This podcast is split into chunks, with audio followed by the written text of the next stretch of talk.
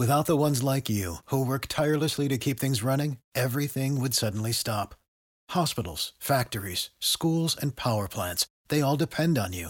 No matter the weather, emergency, or time of day, you're the ones who get it done. At Grainger, we're here for you with professional grade industrial supplies. Count on real time product availability and fast delivery. Call clickgranger.com or just stop by. Grainger for the ones who get it done.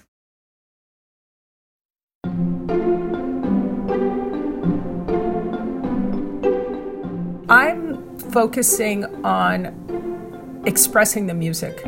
I mean, there's the psychology of the music, there's the accents, there's the rhythm, there's the color of the notes. I mean, there's so many aspects to it. And I'm intuitively expressing something I want to express from that. Something, anything. Another choreographer would express something else. Welcome back to Working. I'm your host, Rumaan Alam. And I am your other host, Isaac Butler. And the other voice we just heard belongs to Annie-B Parson. Isaac, tell me who Annie-B is, please. Annie-B Parson, she's a choreographer, she's a writer, she's a director. She is, I, I, like to think of her as a creator of things, although I think she's primarily known as a choreographer. That, you know, most of the things she creates are bodies arranged in space. Uh, she has her own company, Big Dance Theater, which she co founded with Molly Hickok and Paul Lazar. Uh, and that company does these really wild, fascinating pieces that combine text and dance, so dance and theater, in these really innovative ways. But she also has a career as a freelance choreographer. She's worked on musicals, she's worked on films, she's worked with musicians on concerts and tours and TV appearances. Uh, she choreographed two tours by St. Vincent, uh, and she has a long standing collaboration with David Byrne, which we'll talk about quite a bit in the interview. You know, when I think of choreography, I don't think of rock stars on tour.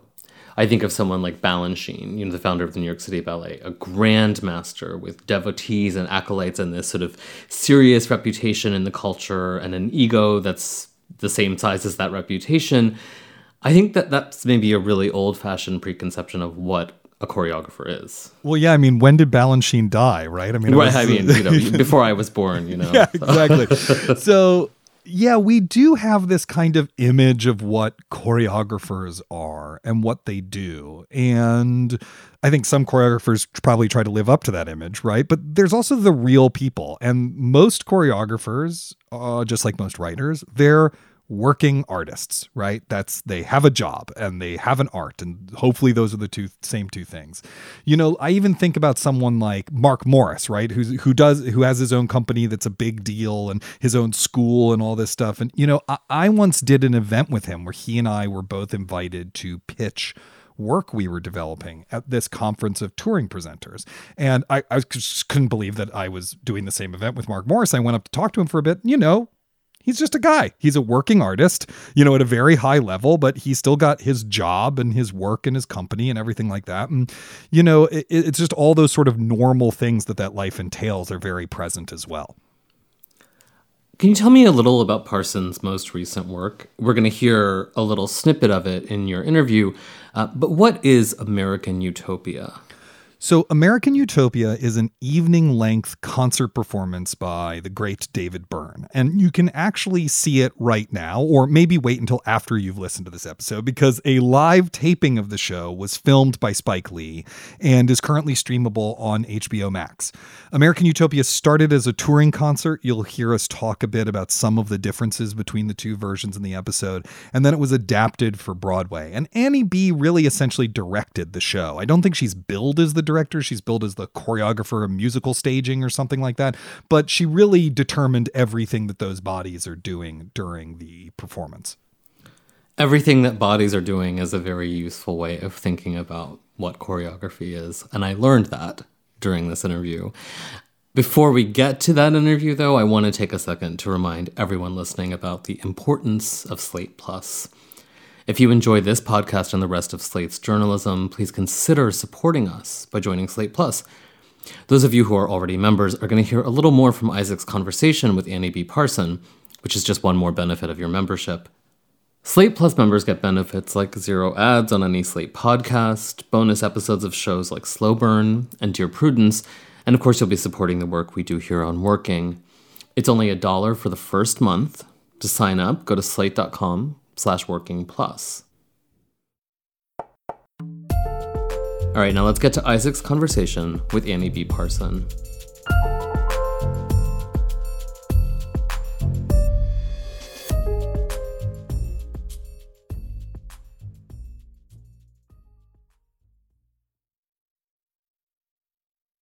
Annie-B Parson, I'm so excited to have you on this show to talk about your work and your creative process.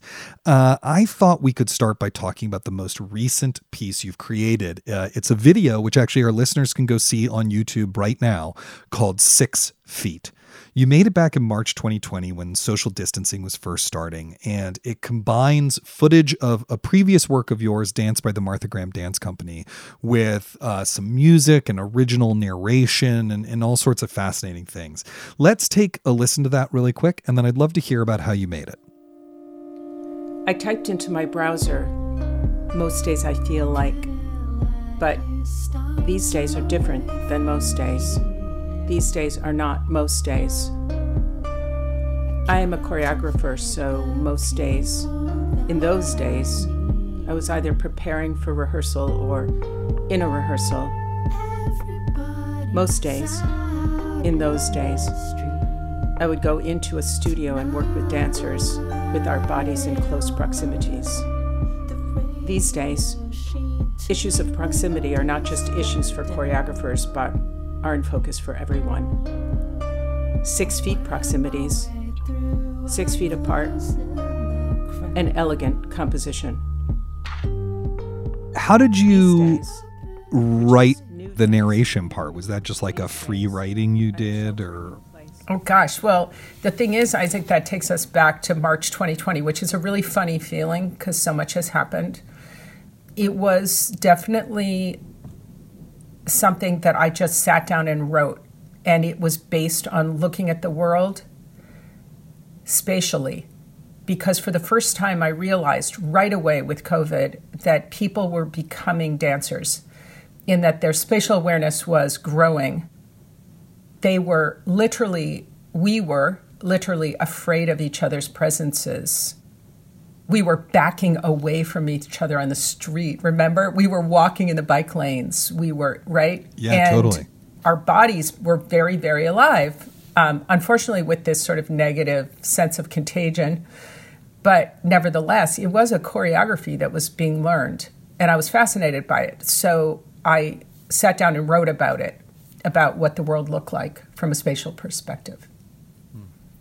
You know, I'll admit I was very, very moved by Six Feet when I was watching it yesterday. And it really made me think about choreography differently because I feel like, I don't know, in some weird sense, you know, those of us who aren't in the dance world, we're, we're taught to think of choreography as this very abstract, highfalutin, uh, almost indescribable thing. But at the same time, it's this very mundane, concrete thing. It's just bodies in space moving. And what could be more normal than that, you know? Thank you, Isaac. I so appreciate you saying that. I mean, choreography is simply the organization, the aesthetic organization of bodies in space. And it could be stillness, it can be, you know, pedestrian actions, it could be anything. Um, and I don't know why we're taught, as you say, to think of it in this highfalutin way. I don't understand our relationship to choreography as a culture and the negative use of the word all the time. I heard it this morning, the choreography. If, if something in politics is happening negative, it's usually called either theater or choreography. Your two fields. exactly. yeah, uh, yeah. I mean, that's fascinating because I do think of your choreography specifically as combining sort of those three categories of movement you were talking about stillness and then very kind of everyday you know mundane gestures drawn from life and then and then much more abstract forms. Is your relationship to sort of those three things intuitive as you're working on a piece or? Boy um, well the use of space i think is a craft. And once you have craft over time it becomes intuitive how you use it. But it's something that i quote unquote work on the way like a pianist would practice scales every day Amazing. So how do you how do you do that since you don't have a you know a pianist can practice scales in a very concrete way. Right? So how do you practice arranging still bodies in space? I think about it. It's like I'm stoned. I look at stuff. I take walks and I look at the world and I, you know, like just now I was down by the water in our neighborhood and I saw a van. I wish I could I took a picture of it. I'll send it to you, but a van that was packed with someone's belongings so tight. I'd never ever seen anything packed so tight in my life and it was such a beautiful example of density and in proximity in space. So yeah, I'm kind of stoned when it comes to looking at space. I think it's perception, you know. and, and, so you think about, you know, how can I arrange bodies in yeah. a way that's that? Yeah, packed, how can I use example. that? Or you yeah. look at an ear of corn, or you know, like nature is expressing itself through the way it uses space. Two trees um, in agreement of how to use the space. It's everywhere. So yeah, so I just look at it. well, you know, one of the ways our listeners can see how you work with bodies in space very easily right now is to stream David Byrne's American Utopia on HBO Max, the Broadway production, which you choreographed and was recently taped by uh, Spike Lee and released, I guess, in, during the, the pandemic. You've worked with David Byrne a few times now. I imagine that you've sort of developed a kind of collaborative process together. Uh, what are the sort of fundamentals of that process for you? Oh, fun question. Um, I have worked with David on many, many projects for about over 10 years, maybe 15. It's musical, it's aesthetic, it's his sensibility, which I kind of grew up with. I don't know if he would agree, but to me, there's a really brilliant uh, sense of irony almost in the way Flaubert uses irony. Um, a coolness, which he's sort of developed into something else in the past few years, but I think all that I was translating into movement whenever I work with him. The stuff I make for him is different than the stuff I make for someone else or for myself because I'm inspired by his sensibility. And I have a feeling when I'm listening to the music of what to do often not always. And some of it has to do with not moving, and some of it has to do with very, very complex movements, phrasing, musicality, and again, where people are in stage. And Spike Lee had a really great respect for that and tried as hard as he could to figure out how to get that on film. Right you mentioned that a lot of the inspiration comes sort of immediately from the music. Are you do you play music? Are you a musician or no, but um, what I do is David. Also, I'm, I'm very familiar with how David dances, so I can get in his body basically. So what I do is he'll send me stuff, and then I'll work on it on my own, basically in my room, just listening to songs over and over again and coming up with ideas. And then I will bring them to him. And he also has a lot of movement ideas for himself um, and choreographs a lot of his own material. It's a really nice collaboration because he doesn't, he's not all over me at all. He basically, not always, but often is good with what I'm making. You know, we like to talk on this show quite a bit about limitations and about how limitations in many ways are inspiration points for creativity, right? Because, um, and on some level, any conceptual decision we make imposes limitations. So, what were some of your limitations when working on American Utopia that you had to kind of reckon with in the bodies? Well, it's a funny question because when David presented the project to me in the beginning, which was a concert, not a Broadway show, he had been, let's see, how can I describe this? over all the shows I had done with him, he had every single show stripped away something on stage.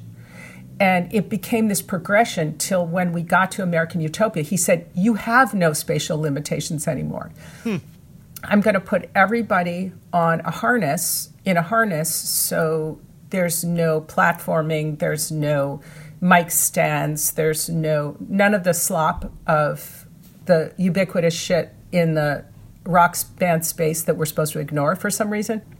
the monitor speakers. Yeah, the- all those yeah. things are gone. But he basically took away my spatial limitations. So I was very used to having the platforming, the mic stands, all that stuff. I'd made dances with mic stands and dances with platforming, and all those limitations are so fun. He took them away and said, Empty room, go for it. Everybody can dance, go for it. So my only limitations were training for the most part. Right, because most of the performers are not trained dancers. Exactly. Show, right? um, only two of them are trained, and he's the lead performer, and he is not a trained dancer. Although he, I would, I've been asked many times, is he a dancer?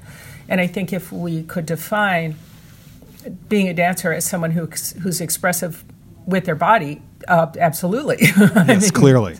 Clearly, can he do uh, uh, uh, an arabesque into a triple tour? No, but who wants him to? Right, right, absolutely. Um, so you knew from the start they would be wearing their instruments, right? We knew it. Yes, he told me a couple things when we started, and they were the and I that thing of when you make a piece, there's like some very simple beginning points. None of them went away, which was kind of interesting.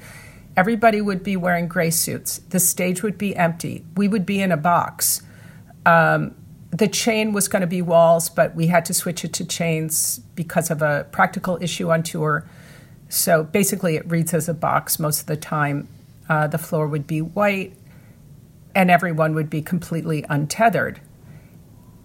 Those things never went away. That was the DNA of the piece, and there also became the meaning of the piece. This sense of dancing in a community as a utopian image, I believe, is what he was working on, or what it became.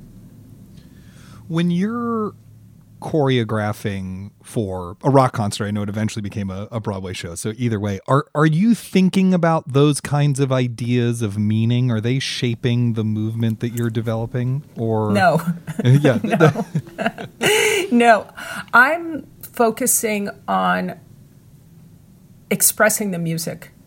I really think that is my main focus. And when I say that, that is such a broad response because it's like Balanchine, you know, talked about expressing Stravinsky. Um, what are you expressing? I mean, there's the psychology of the music, there's the accents, there's the rhythm, there's the color of the notes, there's the density, there's the weight, there's the texture, there's the meaning, there's the tonality. I mean, there's so many aspects to it. And I'm intuitively expressing something I want to express from that. Something, anything. Another choreographer would express something else from it. right.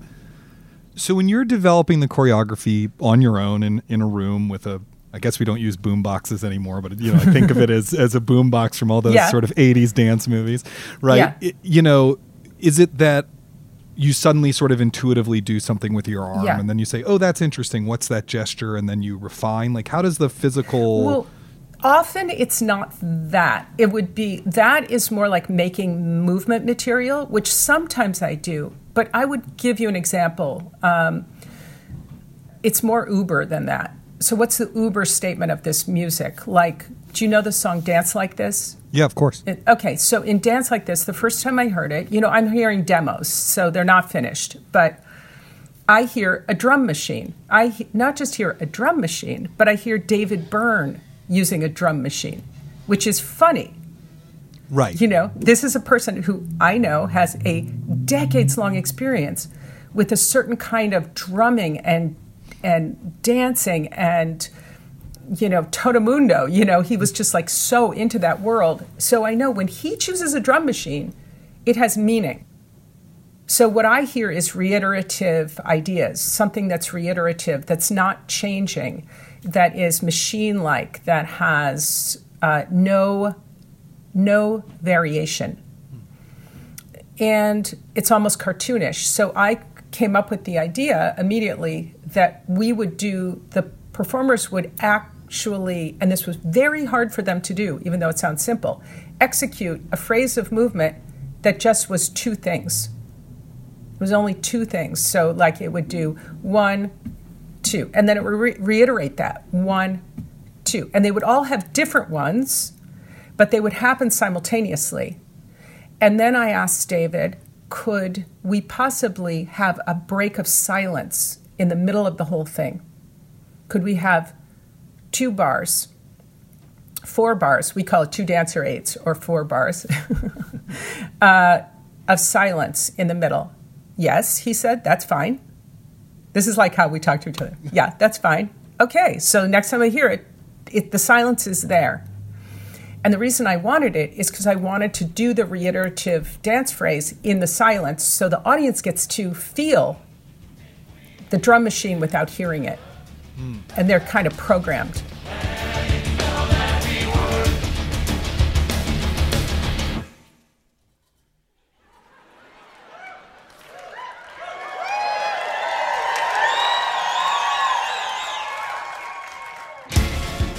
And so that's the quote unquote joke. I don't know if it's a joke exactly or just a perspective that has comedy to it.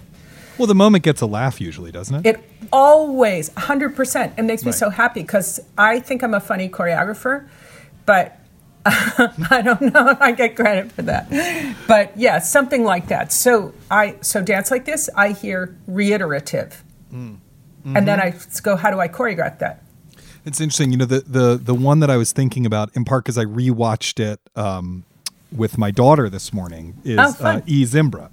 You okay, know, I Zimbra. when when we finally get the whole band comes out, right? And then we have these sort of um, teams of musicians. The percussionists are in one group, the guitarists are in another, and then the two dancers are, I think, stage left doing a, a separate kind of movement, right? Yep. Uh, how did that concept for that song and the sort of moving almost kind of drumline choreography develop? Yeah. Um, Zimbra is, for me, one of the really, really brilliant songs in the show. Every time I hear it, after thousands of times, I stand up and dance.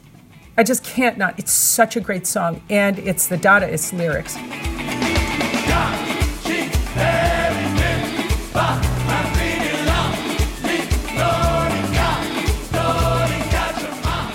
What struck me initially about Zimbra was its complexity.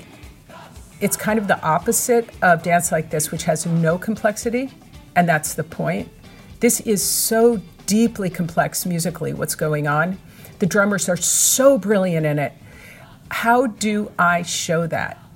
So I kind of made a three ring, it's actually a four ring circus, that there's four different things happening simultaneously and that you can almost like a piece of music you can listen to the drums you can listen to this you can listen to all these parts that with the dance you could see all these things simultaneously happening that describe or attempt to describe what's going on musically. And its spirit and its sense of joy and i would almost say love in its joy of music it's so deep to me. So I tried to show that somehow through the best that everybody could be in those moments. So the drummers are not dancers, but I could create like a circle of love with them. And I'm just introducing them, so I want to be very simple. I don't want to get too busy with them yet because it's all going to roll out over time. And I knew it was going to be early um, I had a sense, you know, Zimbra is going to be early. It just is. You know, it gets the audience up. This is what I mean about working with David for a long time, is that I kind of, these things are really helpful to know. The dancers, I gave some really, really complex movement material. That material I had developed over a long period of time with my own company. There's a lot of D- DNA from my company, Big Dance Theater, in the piece and one of your dancers uh, works with Big Dance Theater, right? Yeah, Chris. Yeah. And he's the quote unquote dance captain. So he his body is basically an archive. Imagine it's like a thing in a library, the drawer that you pull out with all the books. yeah. So much fun. So yeah, and that material, I mean, really, Isaac, this material, some of it is so old in this, to me, really beautiful way. Like that material originally was inspired by a Chris Marker movie. Like if, if anybody knew all the references. Wait, wait, which Chris Marker movie? Sans Soleil. Oh, amazing, amazing. Yeah, yeah. Because I guess if it was La Jetée, they'd be just holding still because it's all freeze frames. Right? We'll be back with more of Isaac's conversation with Annie-B Parson after this.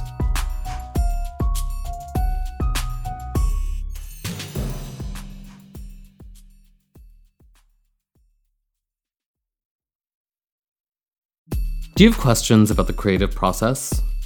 Whether you're trying to stick to a New Year's resolution about finally learning how to paint, or struggling to finish the novel hanging out in your desk drawer, we'd love to help you can drop us a line at working at slate.com or give us an old fashioned phone call at 304 933 WORK. That's 304 933 9675. We're tired of looking at our computers and we would love to get some phone calls.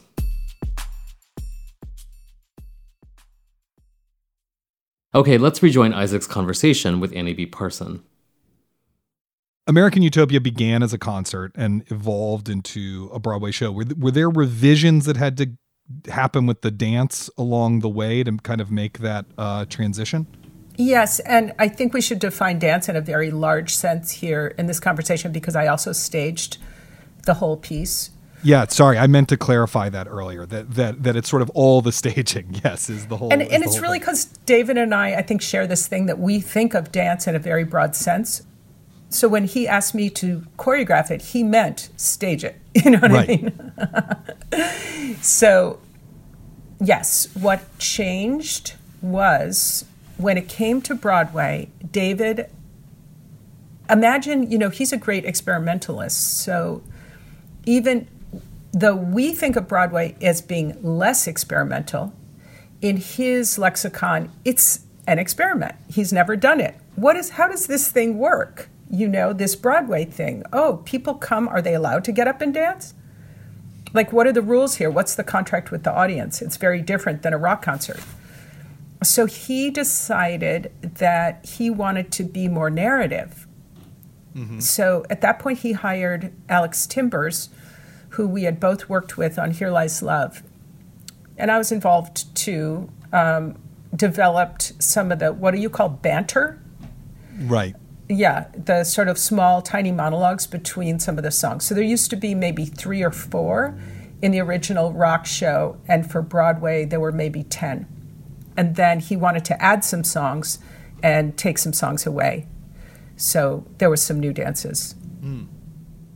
Of course, you additionally have your own company, the wonderful Big Dance Theater that that you run, uh, and that has a very different kind of artistic project from rock choreography and stuff like that. Uh, could you describe for our listeners who don't know Big Dance Theater what it is and, and sort of what it's a, what what you are doing with that company? Yeah, I mean, when I began, I was a choreographer who was working as a choreographer in theater at the same time in very downtown experimental theater, sort of rethinking classic plays like Peer Gynt and a lot of Chekhov and things like that. And I would say it got me thinking, but I really never thought about it. Um, it just got me moving dance into theater in a very sort of fundamental way.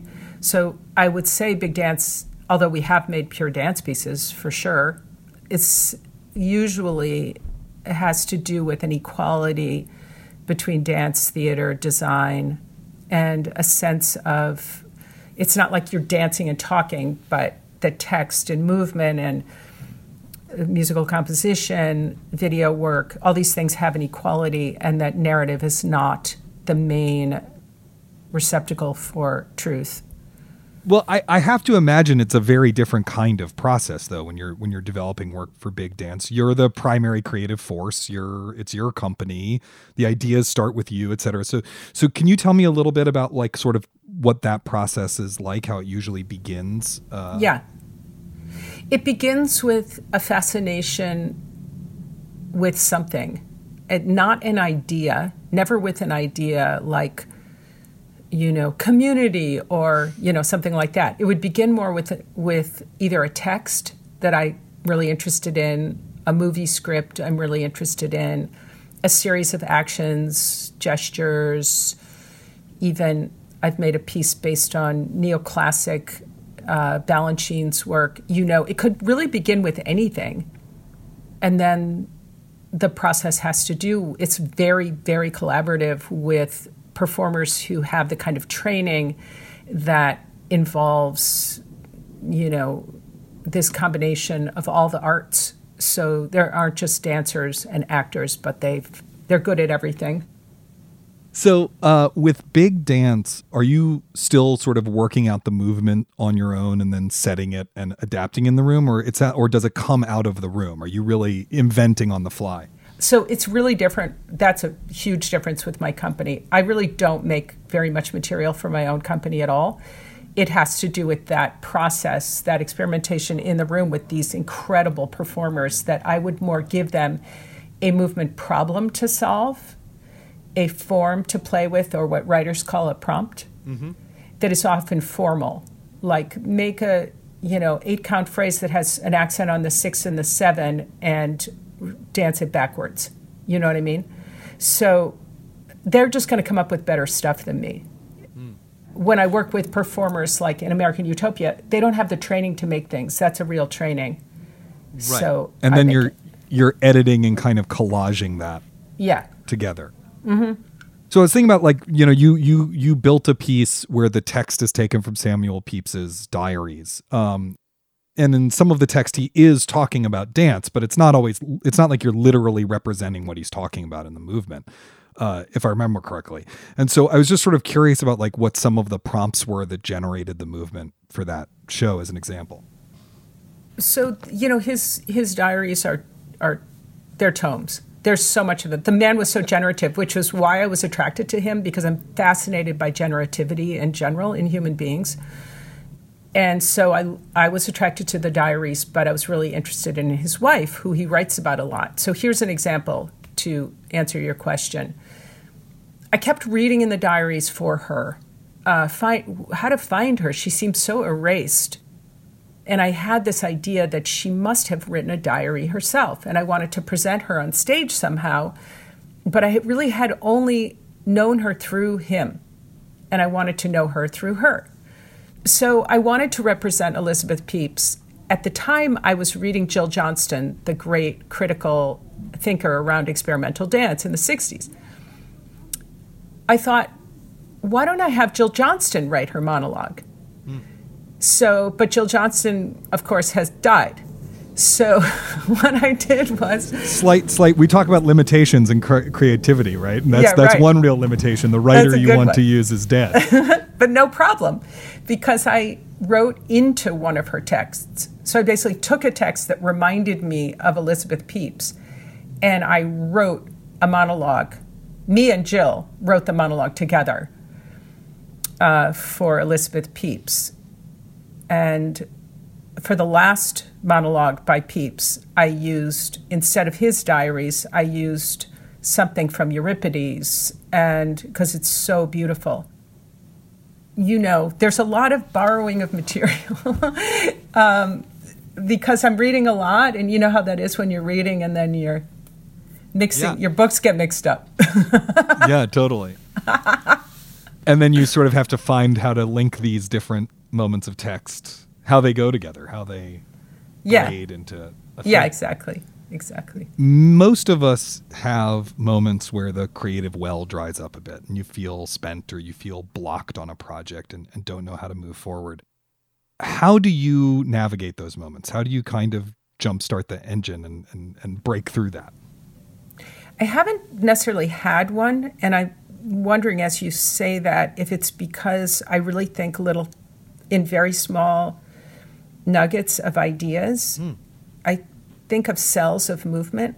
So I think of things in so tiny that I feel like anything could be the beginning of something. So you mean just like because it's it's a little movement that might be then part of a larger dance or a little fragment of text that might connect yeah. to something bigger and just by keeping the focus on the smaller things it sort of prevents that from happening? Yeah, but it's not a it's not it's not a strategy. It's right, like right, right, a, right, right. Like I'm really I'm going to make a piece that's like 50 people moving in unison for an hour. I've been trying to make this piece for a really long time. And I don't have an hour of unison movement. It's going to take me forever to make it and it's very intimidating. But I do have like 6 seconds of movement that I know is going to be really cool. And so for some reason, I'm fine. Incredible. Well, Annie-B Parson, thank you so much for joining us and talking about your processes here on Working. Isaac, thank you. It's such a joy to talk to you.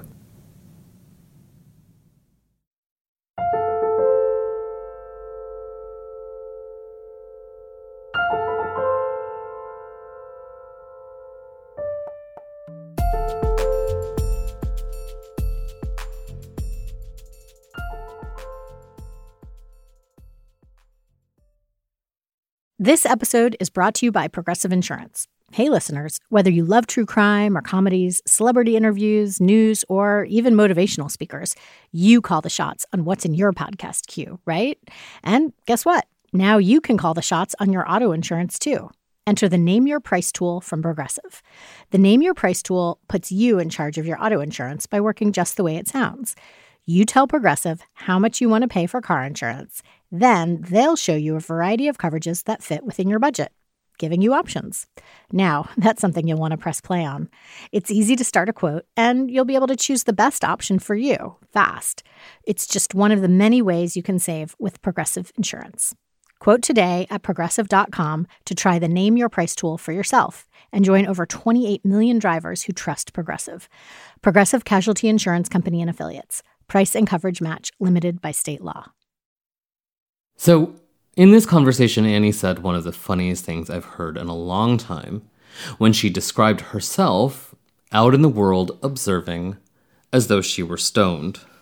Yeah, I laughed pretty hard off mic when she said that. Um, but I think I understood what she meant. I don't get stoned a lot these days, but I did quite a bit in college and in my early 20s. And it certainly leads you to find unexpected connections between things and to hyper focus on something you're interested in to the exclusion of all else. And that's not a bad way of describing a lot of the early part of creative work when you're just starting on a process or just getting inspired to do something.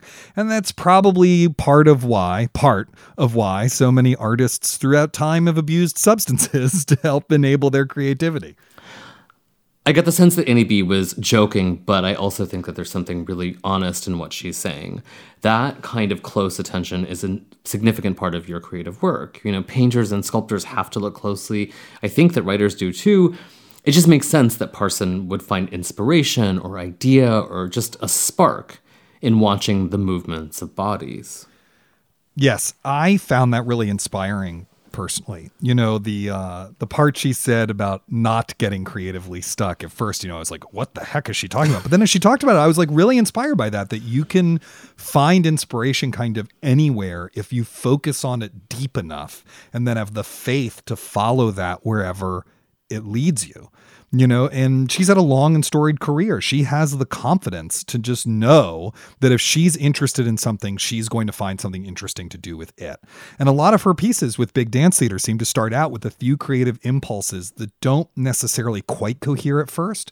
And then finding that coherence is part of the process of making the work. And as I've said on the show before, I, I struggle with having that faith that I can just go down a rabbit hole and when I come out the other side, I will have found something good. I asked you at the top of this conversation about the sort of model of Balanchine as sort of the great dictatorial choreographer, in part because what I heard in this conversation is Parson describing herself as someone who is really given to collaboration.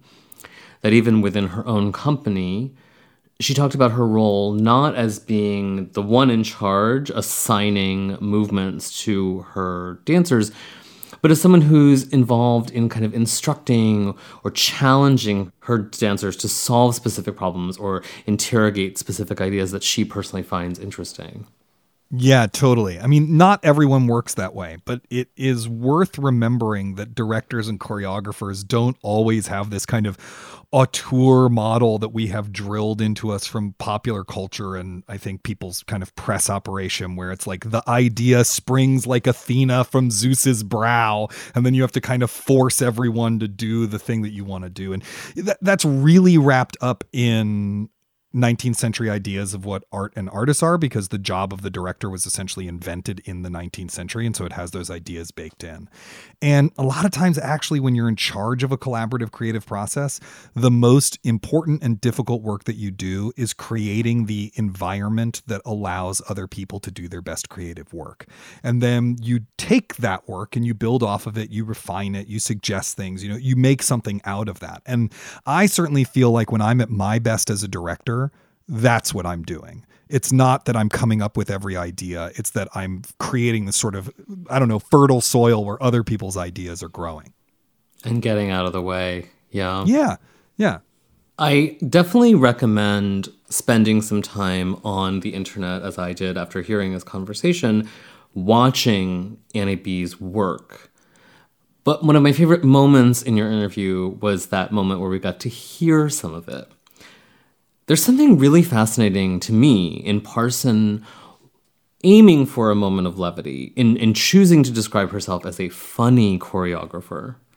I know, right? I mean, we always associate experimentalism, intelligence, rigor, uh, uh, whether aesthetic or conceptual, and the seriousness that it takes to make a really good work of art.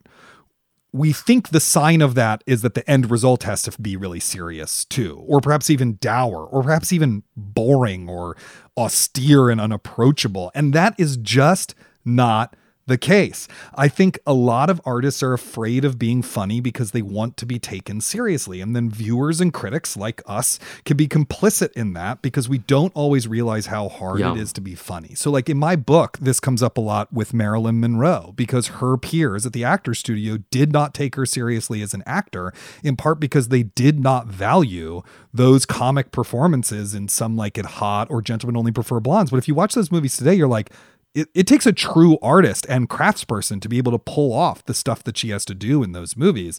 Um, and I think, you know, also of, of, your work. I mean, your new novel has a seriousness of purpose and craft, and it also has this great strain of mordantly funny satirical humor. I mean, you must think about these things in your own work as well. Well, that is kind of you to say. I definitely think I felt like my new book cracked me up, and I really wanted it to crack the reader up.